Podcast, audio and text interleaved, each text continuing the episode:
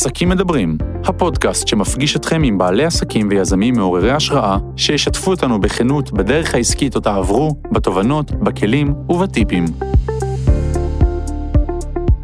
היי לכם, מאוד מאוד שמחה להיות כאן היום במרכז תל אביב, במשרדים יפהפיים, אצל אה, אורנית ויינשטוק, שהיא פסיכולוגית ויועצת מוסמכת לטיפול בהתמכרויות. היא מנהלת המרכז לטיפול וייעוץ, המונה כיום שבעה מטפלים ממגוון תחומים. אורנית עלתה לישראל לפני 11 שנים כתושבת חוזרת, אז גם נפגשנו לראשונה, אנחנו בטח נפרט לגבי זה, לאחר שהיא שהתה 15 שנים בקולורדו, ארצות הברית.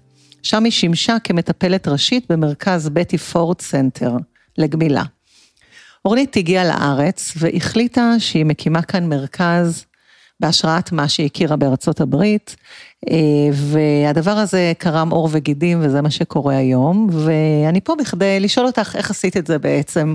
אז היי, בוקר טוב. בוקר טוב, איזה כיף שאת פה. איזה כיף אה, לארח אותך. אה, אז בואי נתחיל עם השאלה שתמיד אני רוצה לדעת, האם כולנו מכורים? לא. אחוז קטן יחסית מדווח על המספר שמשתמשים בו היום הוא 15 אחוז מהאוכלוסייה שסובלת מהתמכרות.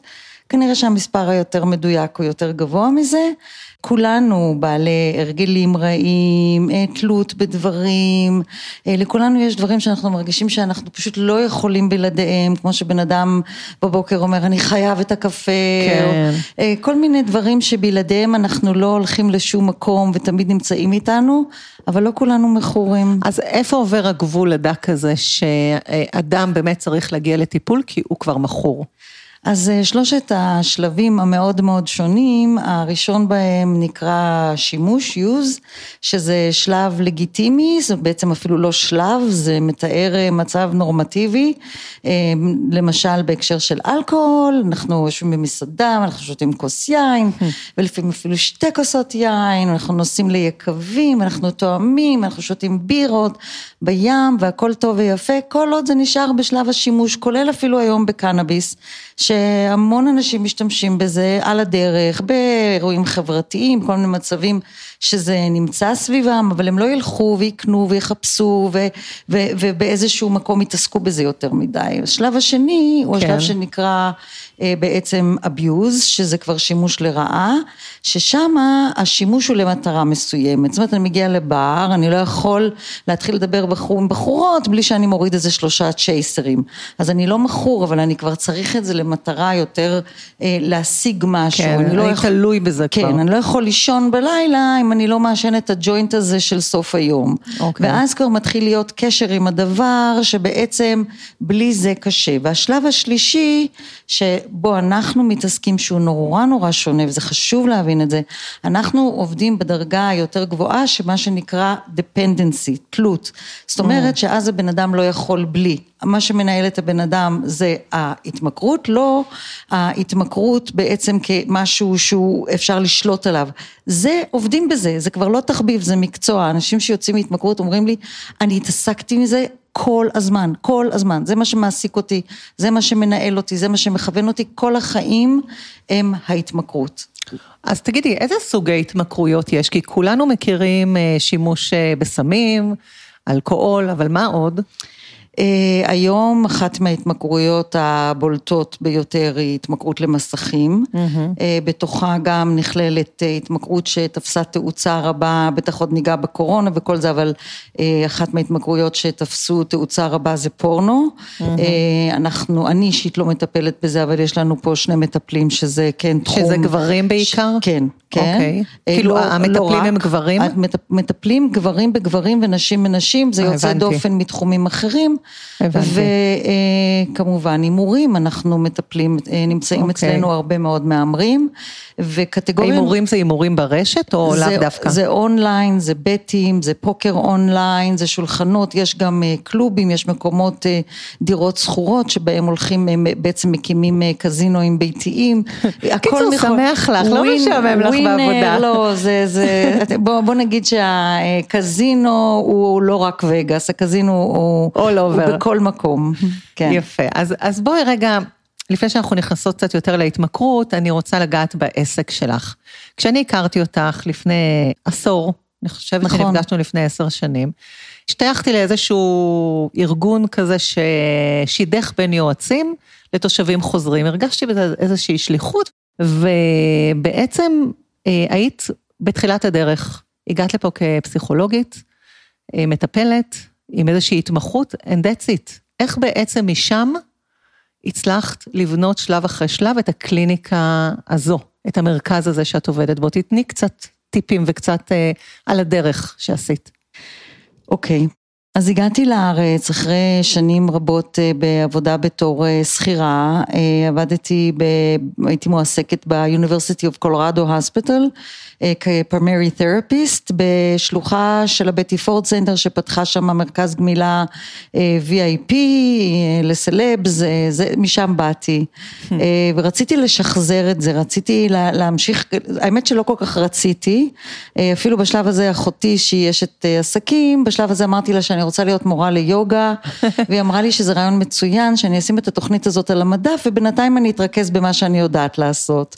ואז אה, שמעתי שיש אה, עזרה לתושבים חוזרים, שזה, חיפשתי נורא מה אפשר לקבל בתור תושב חוזר, ואמרו לי שאפשר לקבל 20 שעות ייעוץ עסקי, וככה בעצם okay, אה, אוקיי, אז, שודחתי אז אלייך. כן. והדבר הראשון שהבנתי שאני צריכה לעשות, זה mm. באמת להכיר, ללמוד מחדש בכלל את, ה, את, ה, את הארץ, את השפה של הארץ, את, ה, את הדרך שמתנהלים פה דברים. אני הייתי, זה היה כמו להתחיל הכל מחדש, וזה מעניין, כי אחד הדברים שבתחום שלנו, של טיפול בהתמכרויות, שהוא הבסיס, ה-foundation של הטיפול, זה להסביר לאנשים שהם חייבים להקים לעצמם מערך תמיכה.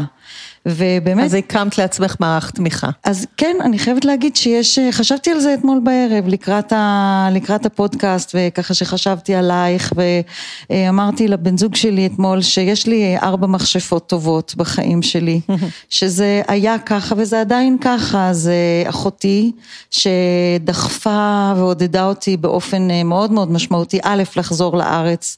אה, וב' נתנה לי, אפשר להגיד, בעיטה אה, חזקה לכיוון העצמאות. אה, שתיים זה גיסתי, שגם כן הייתה שותפה מאוד פעילה בכל ההתהוות הזאת שלי עם, עם, כתפיסה של עצמאית, וזה את, וזה מטפלת שהיא היום לימים הפכה להיות המדריכה המקצועית שלי. והארבע נשים האלה מלוות אותי מהיום שהגעתי לארץ, בכל הרבדים המקצועיים, ולא ידעתי, אני זוכרת שהייתי יושבת עם גיסתי והייתה עושה לי טבלאות אקסל, שלתוכם היינו מכניסי, מכניסות את אה, שעות הטיפול שלי, אבל לא היה לי, אני זוכרת ששלחת אותי לפתוח אה, אה, תיק של עוסק מורשה. נכון.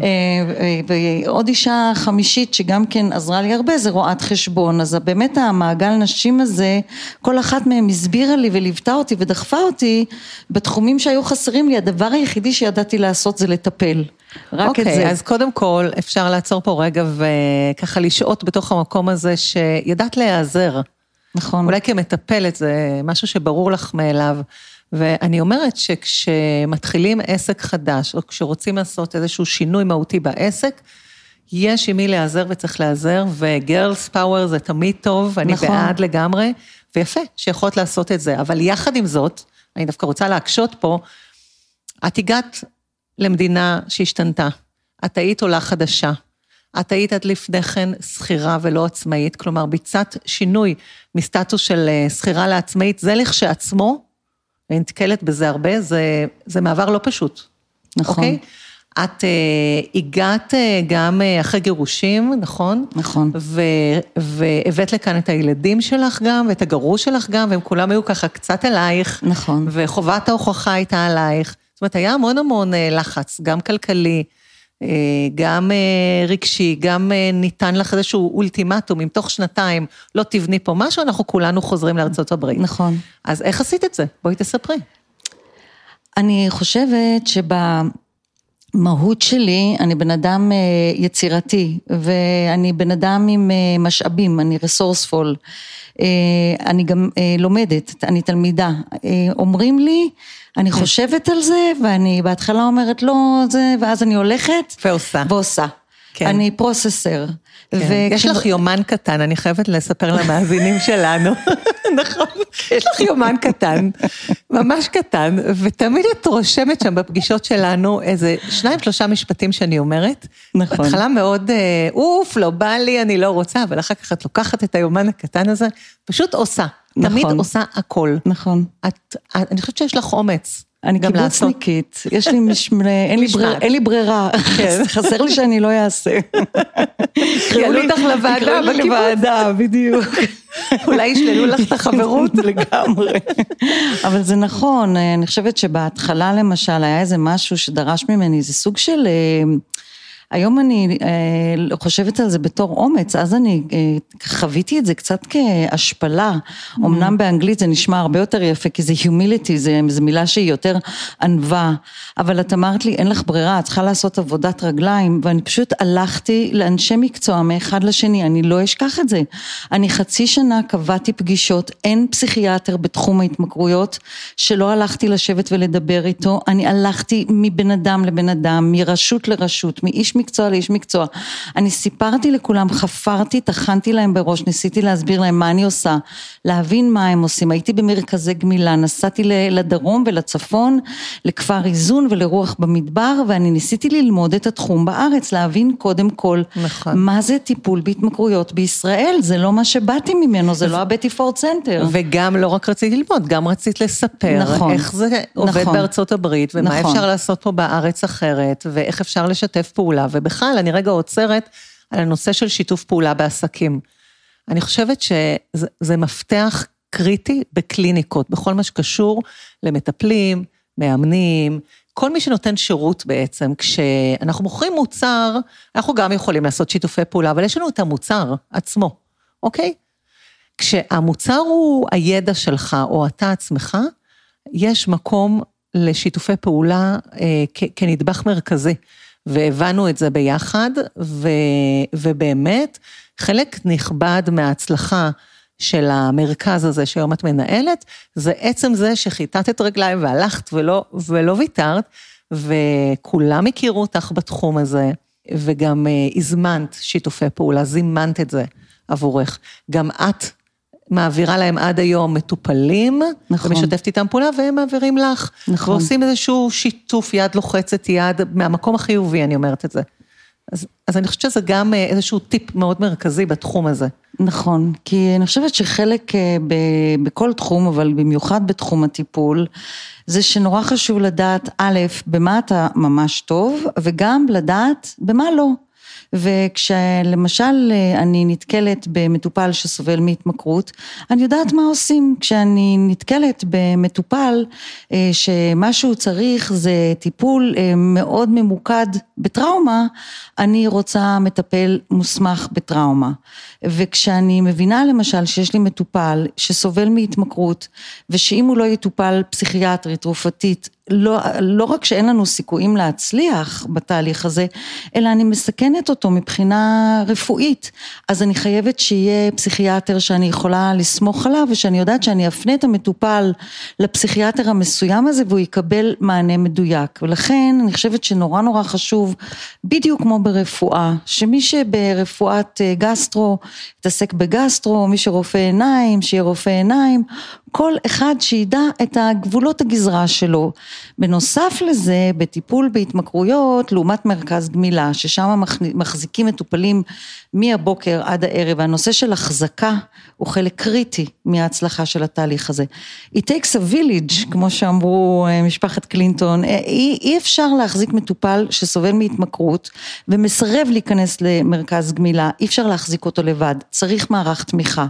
ולכ... אז, אז זאת הסיבה שגם בנית פה בעצם מרכז? כן. כן. כי, כי יש לי אה, הרבה מאוד אה, לקוחות בתחום הטיפול, עם אה, כל גישות שונות ומגוונות, שהן אה, או הם עובדים אחד על אחד, ו, ובזה מסתיים העניין. פה את באת מראש ואמרת, אני לא מסתפקת בעבודה הזו של אחד על אחד, אני בונה מרכז, אז תסבירי רגע את הדבר הזה. קודם כל, אני חושבת שלהרבה מאוד מטפלים לעבוד לבד זה מאוד בודד. דבר שני ספציפית... זה מה שגם את חווית?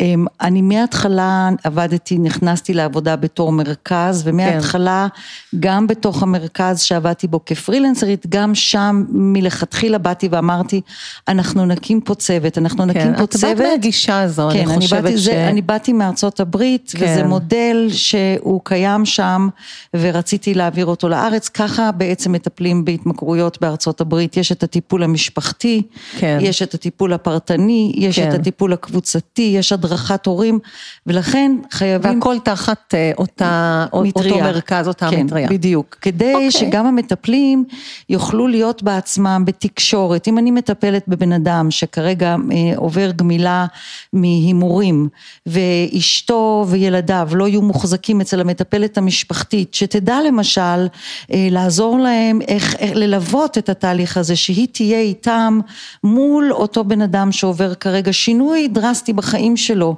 ואם כל המערך לא יתארגן לתוך תהליך משותף של הבראה, אז משהו פה לא יעבוד, לא יהיה פה okay. אוקיי. אחדות.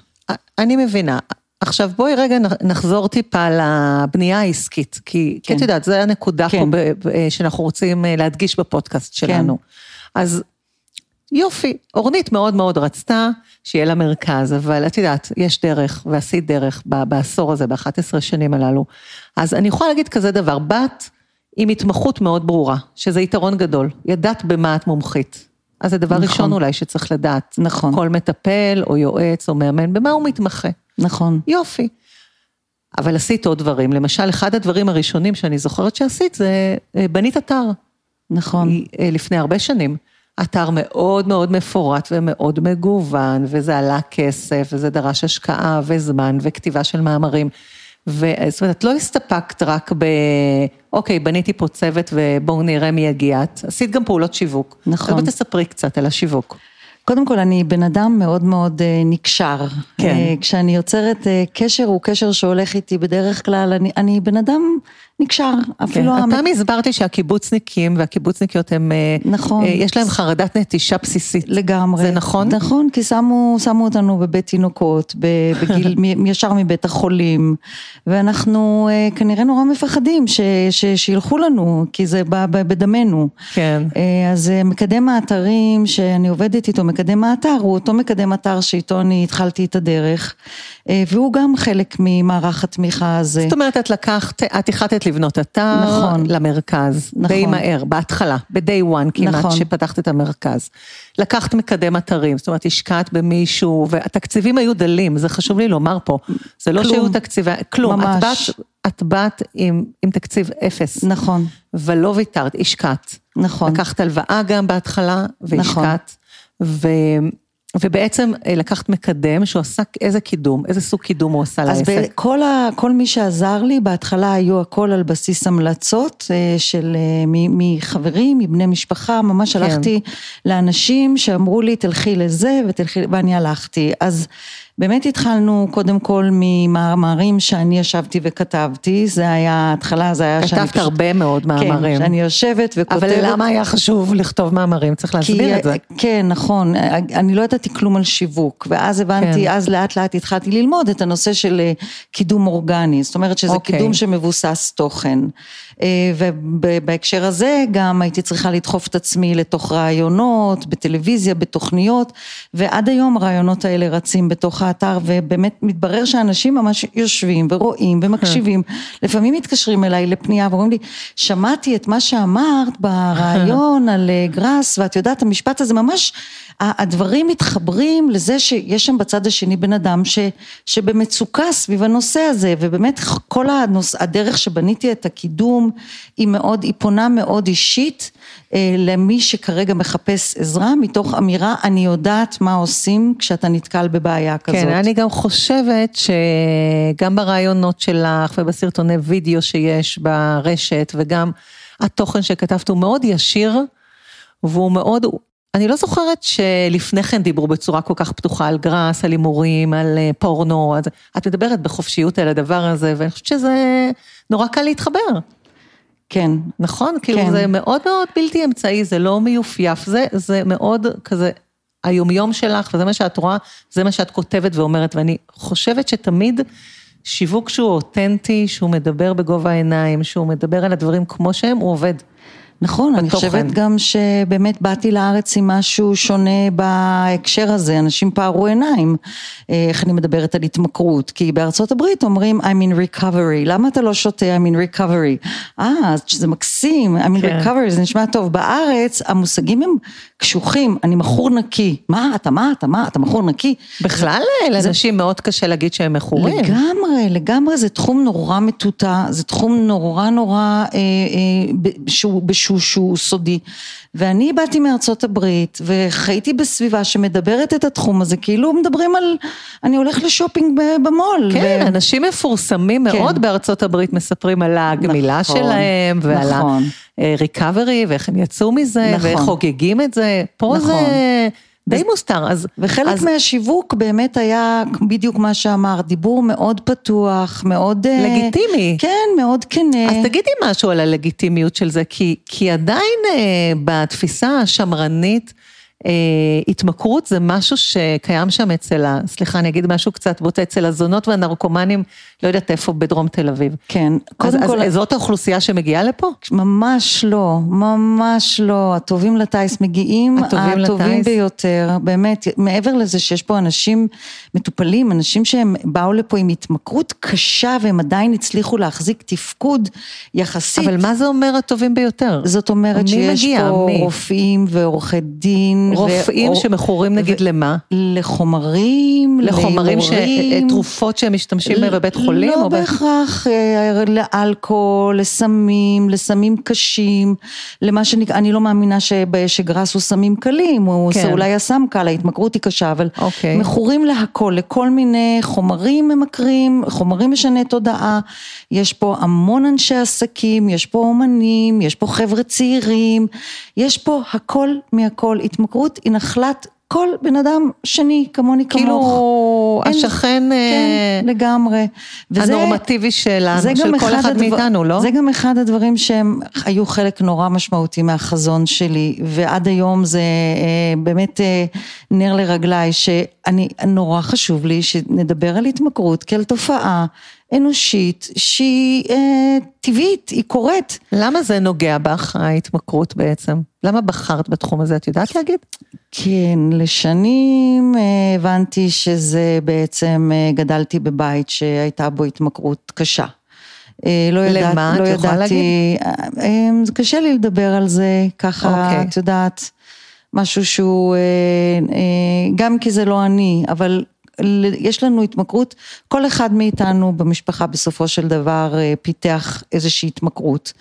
זה כל- קשור לקיבוץ או לא בהכרח? אני חושבת שזה לא קשור לקיבוץ, אבל אני חושבת שהתמכרות בהחלט קשורה לסיפור חיים, זאת אומרת, התמכרות היא תמיד סימפטום, היא תמיד מתחילה אה, כמוצא למצוקה, כשאנחנו Mm. נמצאים במצוקה, וכנראה אצלי ואצל אה, אה, אחי ואחותי, הקיבוץ עורר אה, הרבה מאוד קשיים, אז פנינו לזה. תגידי, ויש בהתמכרות גם משהו גנטי? נטייה להתמכר? יש כזה דבר?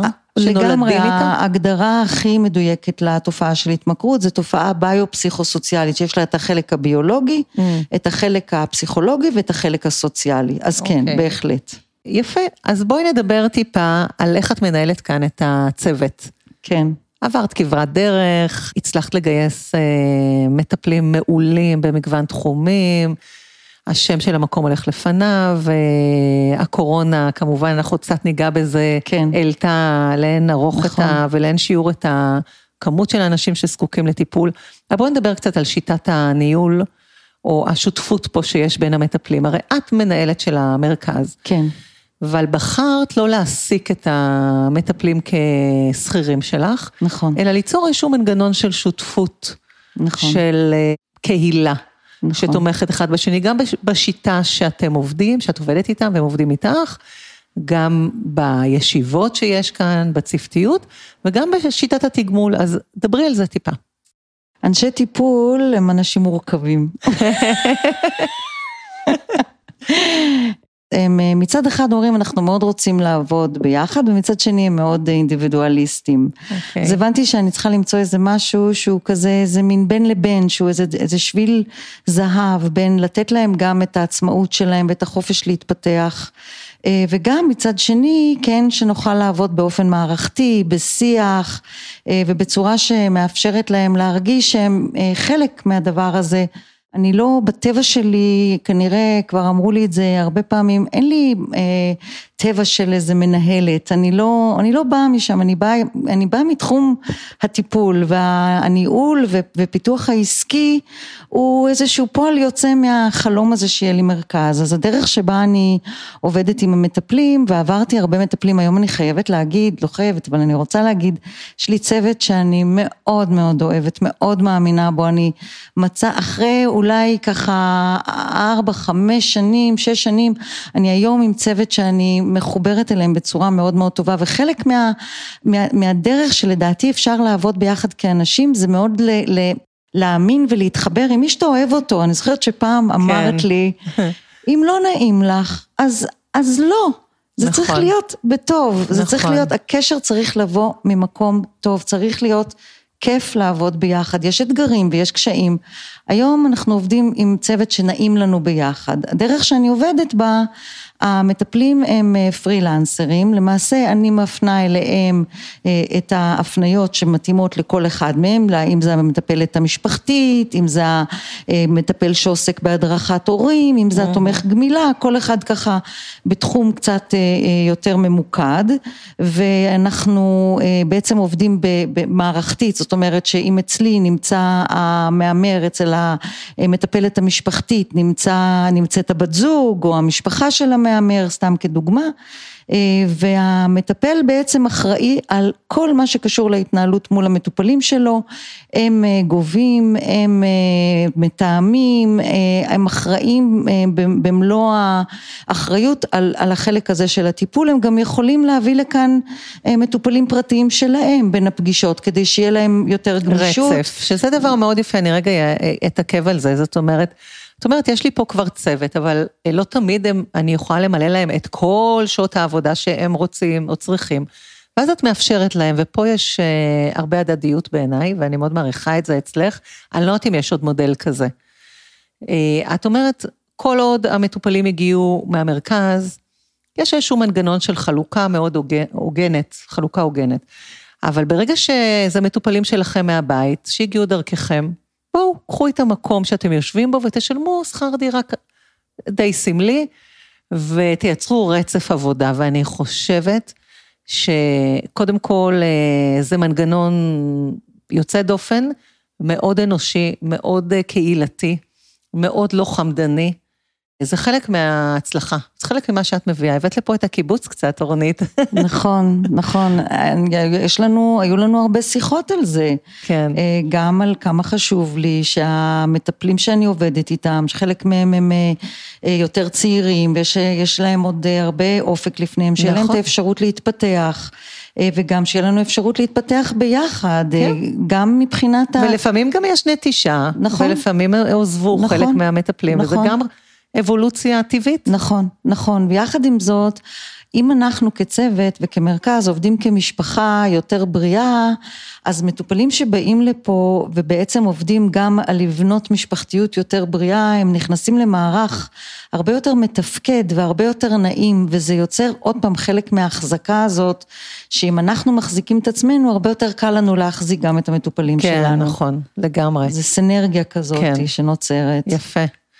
אוקיי, אז מה היית אומרת אה, למטפלת צעירה או מטפל צעיר שרוצים להרחיב את הקליניקה שלהם, הם הגיעו כבר לפול קפסיטי שלהם, אה, עכשיו אנחנו בתקופה שמטפלים עובדים מאוד חזק בכל כן. התחומים, כן? גם מטפלים אלטרנטיביים. איך היית מציעה להם לגדול? הם רוצים לגדול, הם לא יכולים לתת יותר שעות בעצמם, הם... מה, מה היית ממליצה להם? השאלה הראשונה היא קודם כל מבחינת הצורך הטיפולי, זאת אומרת מה מבחינת התחום שהם עוסקים בו, מה יחזק את אה, סוג השירות שהם יוכלו לתת. זאת אומרת, מה שאת אומרת פה, תחפשו מטפלים שהם סינרגיים אליכם. נכון. שהם עוסקים בתחומים משלימים. נכון. שאתם יכולים להפנות אליהם, והם יכולים להפנות אליכם, שביחד, האחד ועוד אחד הוא יותר משתיים. נכון. זה, זה הכיוון. נכון. אני למשל לא יכולה להרשות לעצמי לעבוד בלי פסיכיאטרים אוקיי. okay. ברמה הכי גבוהה שיכולה להיות ספציפית בתחום ההתמכרויות. זאת אומרת שאם okay. הגיע אוקיי. לי פה מטופל לגמילה, אה, למשל מאלכוהול, אני אין, אני לא זזה מילימטר בלי שיש פה פסיכיאטר שעושה גם את הליווי התרופתי, רפואי וגם את המחשבה על החלק הפסיכיאטרי, ואז העבודה היא בשיתופי פעולה. עכשיו, קודם כל, השאלה היא עם מי, עם מי נכון לכם לעבוד בשיתופי פעולה.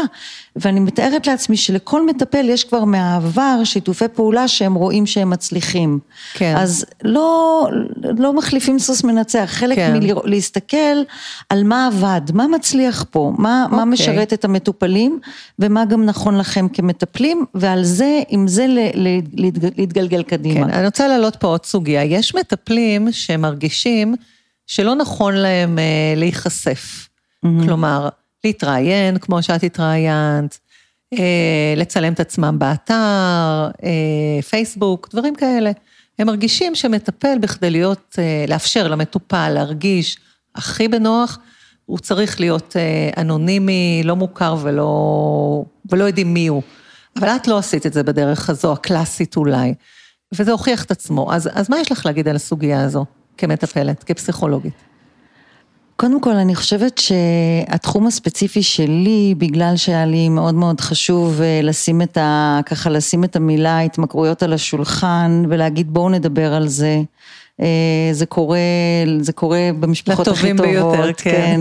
אז אני נורא שמחתי על כל הזדמנות שנתנו לי לבוא ולהתראיין ולדבר על זה. את מכירה אותי, את יודעת כן. שכשאני מתחילה לדבר על זה, צריך לעצור אותי, צריך כן, להגיד לו, נכון. טוב, אורנית, בסדר. אבל תקשיבי, יש הרבה מאוד מטפלים שחושבים, מתביישים. כן. שהם חושבים שהם צריכים להיות אה, כאילו בעמימות, שזה נכון לקריירה שלהם, אז אה, את באת עם אה, אג'נדה אחרת. אה, דרך אגב, שאני מסכימה איתה. כן. שמטפל כן היום יכול, שאנחנו בעידן אחר. מטפל יכול וצריך להיות בפרונט, וזה בסדר שידעו שיש לו ילדים, וזה בסדר שידעו מה הוא אוהב, וזה בסדר שיראו אותו מדי פעם ברשתות החברתיות. הוא בן אדם, הוא בן הוא בן אדם. אדם, הוא אנושי, וזה בסדר אה, שיהיה לו אתר, נכון. ויפורטו שם כל הדברים, ואם הוא עולה עם סטורי זה בסדר, וכולי וכולי וכולי. אז בואי תחזקי את הדבר הזה. זה, זה מאוד אפשר למרכז שלך אה, להגיע לאן שהוא הגיע היום.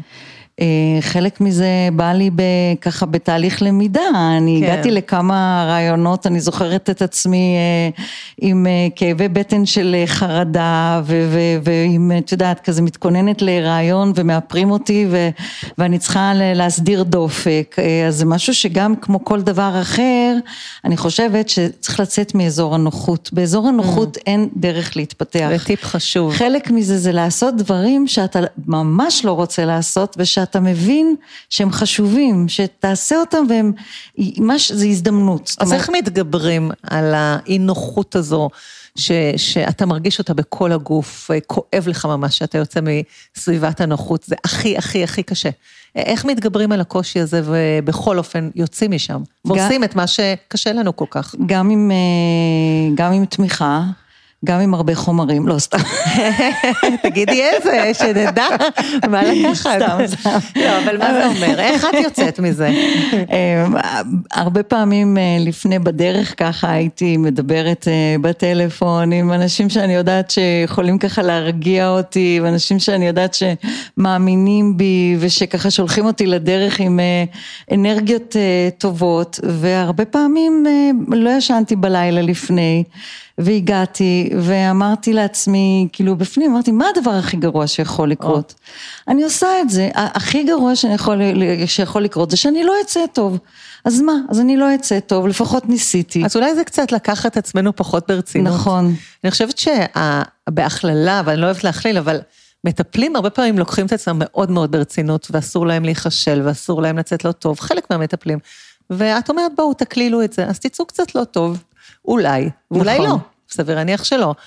זאת אומרת, לצאת מסביבת הנוחות זה חלק מהאיכויות של ההצלחה. כל העסק שלי, חוץ מאשר לשבת בחדר הטיפולים מול מטופלים, כל העסק שלי הוא יציאה מאזור הנוחות. נכון. אה, גם אה, החלק הכספי, העסקי, הקושי... לעבור משכירה, להיות כן, עצמאית, להת- להתמודד עם הכספים. כן, עד היום הקושי עם בגבייה.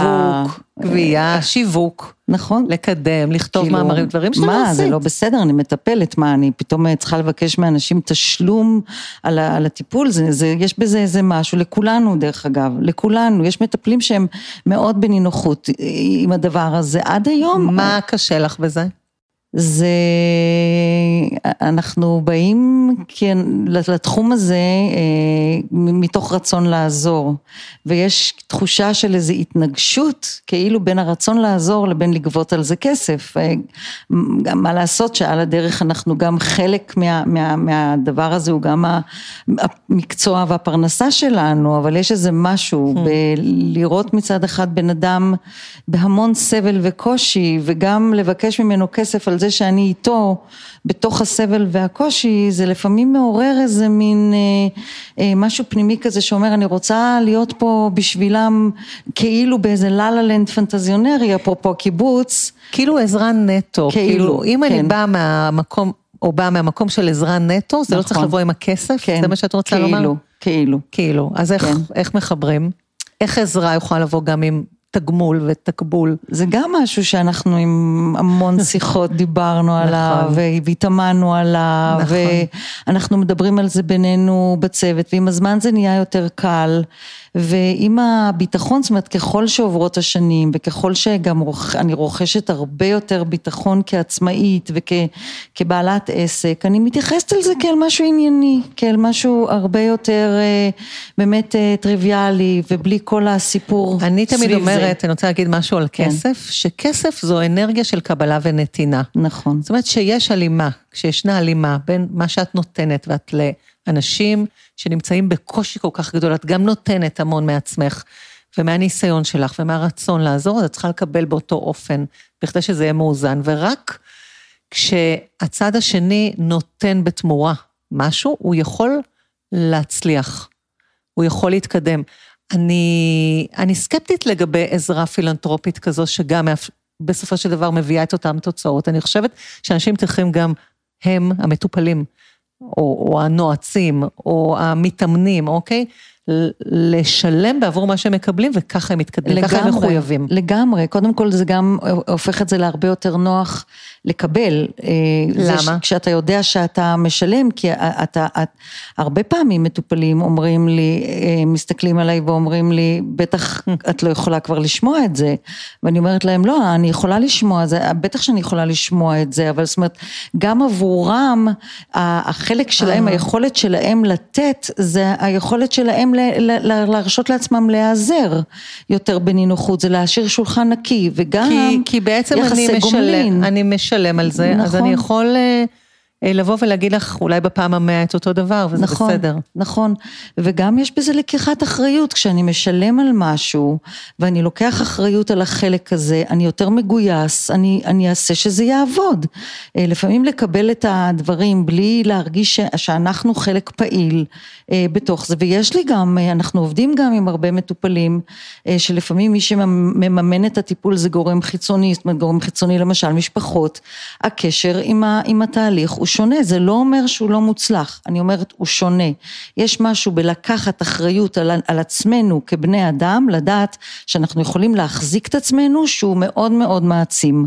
אני גם רואה את זה על עצמי, כאישה שפיתחה את העצמאות הכלכלית שלה. נכון, חשוב לי לדעת שאני משמעית. יודעת להחזיק את עצמי. נכון, נכון מאוד. אפשר פה להוסיף איזשהו טיפ או, או איזושהי דרך שאת עושה, שהקלת על עצמך, כי גם לך היה קושי לגבות אה, לאורך הדרך אה, את התמחור הנכון וכולי, כמו להרבה עסקים או בעלי עסקים אחרים. אחד הדברים שאת אימצת זה בעצם אה, תשלום בכרטיס אשראי, שזה מאוד מקל. כן. כי יש משהו בכרטיס, בהוראת קבע הזו, בכרטיס אשראי, שהוא קצת יותר מרוחק מאשר ממש לתת לך ביד את הכסף, וזו גם אופציה למטפלים. אפשר היום לשלם קצת יותר מרחוק. טוב, מי שעשה לנו הכי טוב בתחום הזה, זה זה הביט. והפייבוקס, בדיוק. הם כן, פתרו. לכולם. את הבעיה נכון, הזו. זה מאוד נכון. מאוד מקל, מודיעים נכון. פעם בחודש, כך וכך צריך לשלם, נכון. ויש פחות התמודדות עם החלק הפנימי, נכון, כמטפלים. נכון.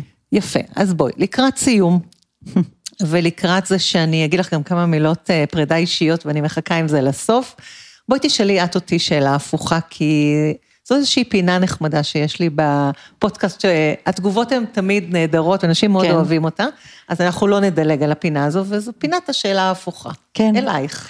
אז אני באמת רציתי לשאול, מה מייחד אה, ייעוץ עסקי למישהי, לב- לבן אדם שהוא בתחום הטיפול? מעניין. אז תראי, כשמשווקים או מייעצים למטפלים, צריך קודם כל להבין שהם המוצר. אין לנו מוצר פיזי, אלא הם, הן או הם עצמם המוצר. והאיכויות שלהם יעידו או ישפיעו על התוצאה ועל ההישגים. אז זה דבר אחד. דבר שני, אי אפשר לחשוף אותם עד הסוף. זאת אומרת, אה, כשאני מלווה עסק של מוצרים, אני אומרת הרבה פעמים, בואי, שימי את הבגד עלייך, או את התכשיטים, ותצאי החוצה עם זה בקלות. כשיש פה פסיכולוג, או מטפל, או רופא, או כל אדם אחר שנותן אה, ליווי, השיווק הוא שונה, הוא פחות פרונטלי, הוא פחות אה, בפנים, אוקיי? הוא יותר אורגני, כמו שאת אה, עשית. קידום אורגני דרך תוכן. עוד אה, דברים, נגיד, שמאפיינים, זה כל הנושא של אה, ניהול זמן. אה, איש הוא מאוד רציני בתחום הזה, איך מנהלים את הזמן? איך מאפשרים למכל הזה להכיל את כמות האנשים ש, שבדרך כלל גדלה בעקבות הייעוץ? איך מתרחבים אם רוצים אה, לשתף פעולה?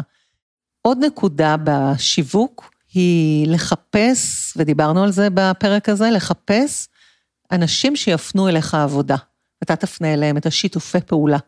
זה מאוד מאפיין את התחום של המטפלים והקליניקות.